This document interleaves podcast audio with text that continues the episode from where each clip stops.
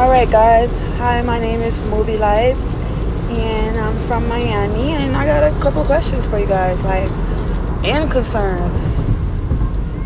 The Question of today is why do females feel like they need a man? Like, I think that's so weird. Like, the fact that you come in this world by yourself, like, for real, most kids grow up without a dad. Why do you feel like you need